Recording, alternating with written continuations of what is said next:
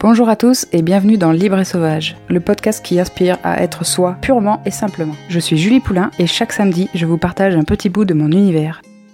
Alors aujourd'hui, j'ai envie de vous parler des cercles de parole. C'est un outil formidable qui est utilisé dans de nombreuses traditions, comme chez les Amérindiens par exemple. Et dans notre société moderne, on l'a utilisé pour d'autres pratiques. Ça peut être par exemple connu pour euh, des cercles de parole de personnes qui traversent les mêmes difficultés, comme des addictions. Mais il en existe plein d'autres. Et ces dernières années, par exemple, on a vu de plus en plus de cercles de femmes émerger, ce qui est vraiment super parce que ça, pour le coup, c'est une tradition qui date vraiment de très très longtemps et qui avait été un peu perdue. J'aime aussi les cercles de parole dans leur forme la plus brute, c'est-à-dire sans thème spécifique, ouvert à tous. Un moyen tout simplement d'avoir une communication qui soit libre, non violente, de pouvoir exprimer ce que l'on souhaite, qu'on a besoin d'exprimer parfois, sans risquer d'être jugé ou d'avoir peur des représailles, des critiques, peu importe. Et même simplement d'avoir l'espace de parler librement, d'être écouté, c'est quelque chose qu'on a très peu dans notre vie de tous les jours et qui est du coup très important, je trouve, à recréer. En général, dans une conversation, on n'écoute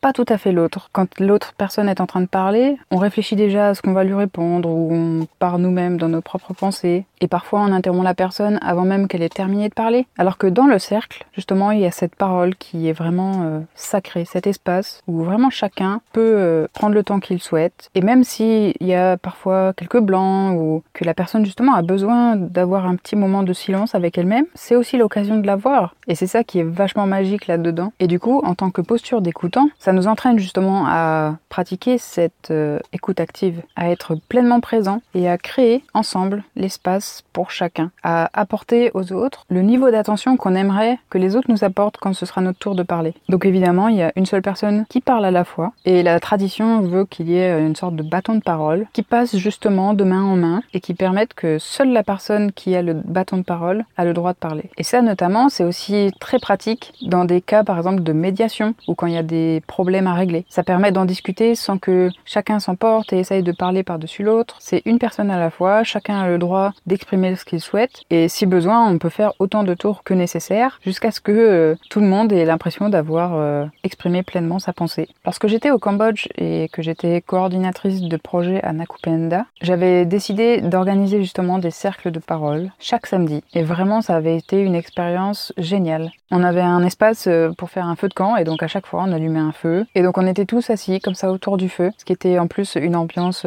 encore plus particulière d'être assis comme ça autour du feu et en même temps de se parler les uns aux autres tout en finalement se parlant un peu à soi-même parce que quand on est autour d'un feu, il y a quand même assez peu de luminosité, donc on voit pas vraiment les visages des autres. Et c'est vrai que j'ai remarqué que la plupart du temps, quand les gens parlaient, ils regardaient le feu plutôt que de regarder les autres. Et donc c'est pour ça que j'ai vraiment ce sentiment que voilà, quand on parle dans un cercle de parole, euh, bah, on exprime euh, un peu pour soi aussi. C'est un peu comme quand on écrit dans un journal où finalement on écrit pour personne, on écrit juste pour soi, pour exprimer ce qu'on a besoin d'exprimer. J'avais adoré aussi voir l'évolution du coup des personnes par rapport à cette pratique que la plupart des gens ne connaissaient pas. En général, les volontaires restaient deux semaines. Donc la première semaine, ils étaient encore assez timides, ils savaient pas trop quoi dire. À part certaines personnes qui, elles, pour le coup, jouaient vraiment à fond le jeu, ouvraient toutes les portes et se montraient totalement vulnérables. Et là, moi, je trouvais ça absolument magique et je me disais, mais oui, c'est pour ça que je fais ce cercle de parole. Merci. Et puis la deuxième semaine, voilà, là, d'un seul coup, les gens, comme ils avaient un peu plus appris à se connaître, ils se sentaient aussi plus à l'aise de partager peut-être certains détails euh, plus personnels et plus euh, ouvrir leur cœur. Et pourquoi je dis euh, quand les personnes ouvrent pleinement leur cœur, je dis mais oui, c'est parce que le cercle de parole est aussi là pour ça. C'est pas pour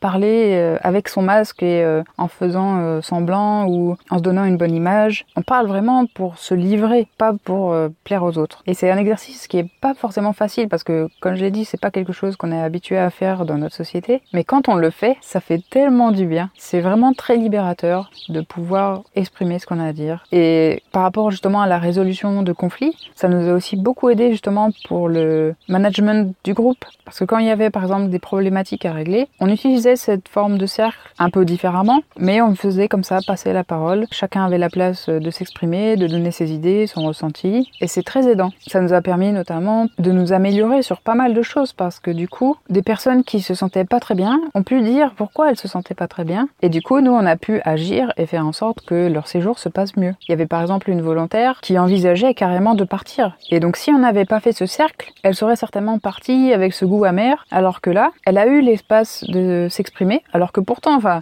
moi, j'essayais vraiment de créer aussi cet espace de confiance où, à n'importe quel moment, les volontaires pouvaient venir me parler, me prendre à part, euh, discuter de certaines choses s'il y avait besoin. Mais je sais pas pourquoi elle l'avait pas fait encore. Et du coup, elle en a profité en fait pendant ce cercle pour euh, justement euh, s'ouvrir et dire que voilà, euh, il y avait certains aspects avec lesquels elle se sentait pas à l'aise. Et au final, justement, en l'entendant, on a pu aussi se remettre en question et se dire ok, effectivement, pour le coup, c'était parce qu'on n'était pas toujours présent avec eux lors des activités. Et du coup, comme on n'était que deux à gérer ce projet, bref, je vais pas rentrer dans les détails, mais ça nous a permis du coup bah, de corriger un peu, de se dire ah ok, bah, c'est vrai que les volontaires, ils viennent pas juste là pour travailler, ils viennent aussi pour cet échange et ce partage. Donc c'est important aussi de notre part d'être avec eux, de leur montrer, de leur expliquer. Et ça a permis du coup aux volontaires suivants de profiter de cette euh, nouveauté. Donc le cercle de parole peut avoir multiples formes, multiples usages, et dans tous les cas, il est vraiment très puissant. On peut limiter la parole à un temps donné, ou bien on peut laisser la parole libre à chacun, tout en ayant conscience malgré tout de ne pas monopoliser la parole, par respect pour le reste du groupe. On peut le faire soit dans le sens horaire, soit en mode popcorn, où c'est chaque personne en fait qui a envie de s'exprimer, qui ensuite demande le bâton. Ça par exemple, ça peut être euh, plus pratique si vous voyez que les gens sont un peu timides ou que voilà,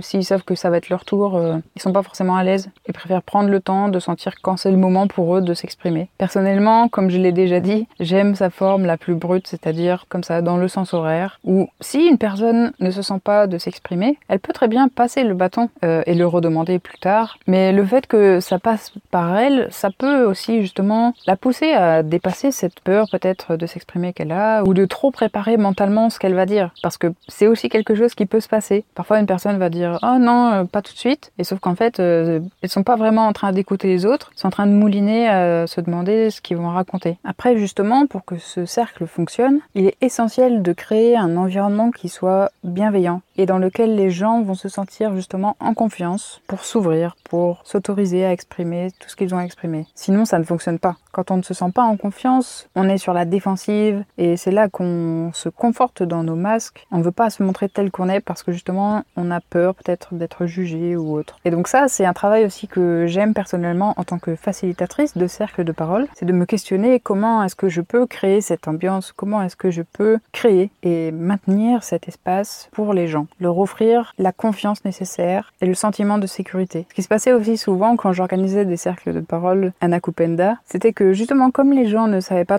comment ça fonctionnait, la plupart du temps personne ne voulait démarrer. Et donc j'étais obligée de le faire moi-même et de montrer l'exemple. Donc c'était un exercice euh, intéressant parce que des fois c'est vrai que j'étais pas forcément préparée à passer la première justement et à m'ouvrir euh, aussi face à des gens que je venais parfois tout juste de rencontrer. Donc ça m'invitait voilà à me remettre vraiment euh, dans cette ouverture de cœur et me dire ok montre l'exemple justement crée par ta parole et par ta sincérité cet espace que tu veux qu'ils aient, que tu veux qu'ils co-créent avec toi. Et c'était vraiment magique. Pour moi, il n'y a pas d'autre mot parce que évidemment qu'il y a certains cercles où il va y avoir plus d'émotions ou plus de choses profondes qui vont émerger. Et parfois, ça va être des cercles qui vont être très positifs, très énergisants. Donc c'est aussi euh, voilà cette balance que j'aime beaucoup. On ne sait jamais comment ça va se passer, on ne sait jamais ce qui va sortir. Et c'est justement l'occasion idéale de s'entraîner à être vraiment dans le moment présent, à prendre chaque chose comme elle vient, à ne pas juger aussi, justement. Pas parce qu'un cercle reste un peu plus en superficialité qu'il est moins bien qu'un autre. Parfois, c'est ce qui est nécessaire pour que les gens, justement, puissent euh, aller euh, toucher un peu l'eau, voir comment elle est, et puis euh, celui d'après, peut-être, s'ouvrir complètement. C'est une pratique, voilà, sans performance, sans jeu, juste dans la connexion, les uns aux autres et avec soi-même.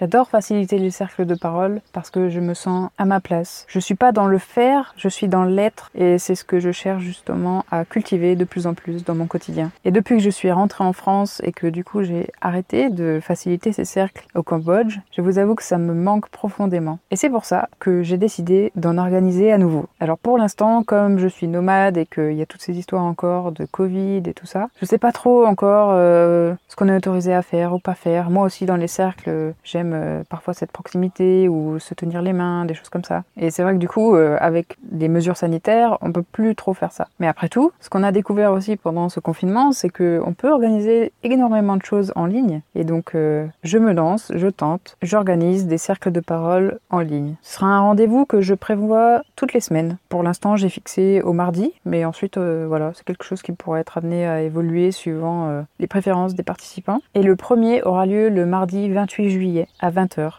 Dans la description, je vous mets le lien vers l'événement Facebook associé où vous retrouverez justement toutes les informations, toutes les modalités, comment s'inscrire, etc.